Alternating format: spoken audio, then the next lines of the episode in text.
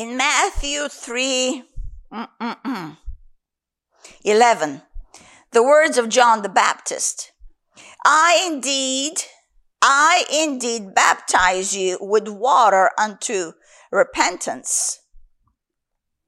But he who is coming after me, he who is coming after me is mightier than I. He who is coming after me is mightier than I, whose sandals I'm not worthy to carry. He will baptize you with the Holy Spirit and fire. See, this walk of the Spirit and fire cannot be touched with human hands. John the Baptist, the, the, the book of John writes of him that he was a man that was sent by God. He was a man sent by God. And so we know from that reference that God indeed sends men. Of course we know. Apostle Paul, Peter, Ezekiel, Isaiah, Daniel. God sent John to baptize with water unto repentance. And this man, John, who was sent by God, had a knowing within him of the Holy Ghost that the one that's coming after him, the living Christ, the Messiah, those sandals that bore the feet of the living Messiah, the Word made flesh, he could not touch, he could not handle.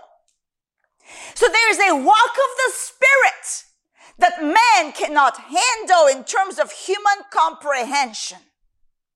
But when we're baptized with the Holy Spirit and with fire by the living word, because the one that was coming after John the Baptist, this reference is regarding Jesus, the Word made flesh. Can I say the living Word? For He is the living Word. When the life of the Word baptizes you, oh,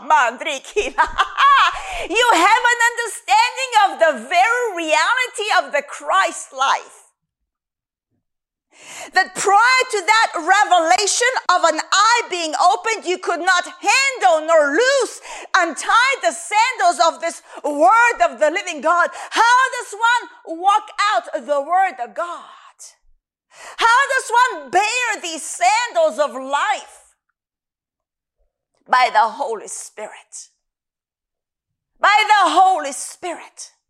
And so today we'll soar in those places like we think of the natural eagle, soaring in the very heights, in the very depth of the radiance of the sun.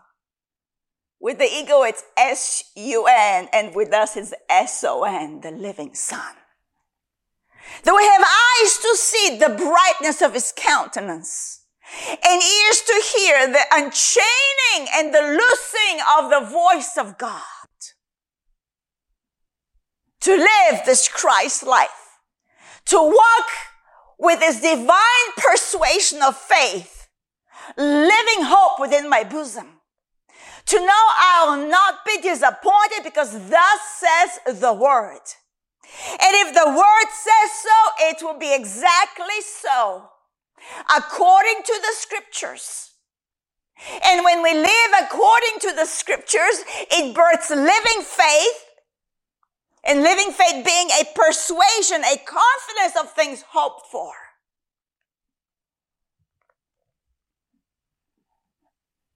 They will never disappoint. Never disappoint. Never disappoint.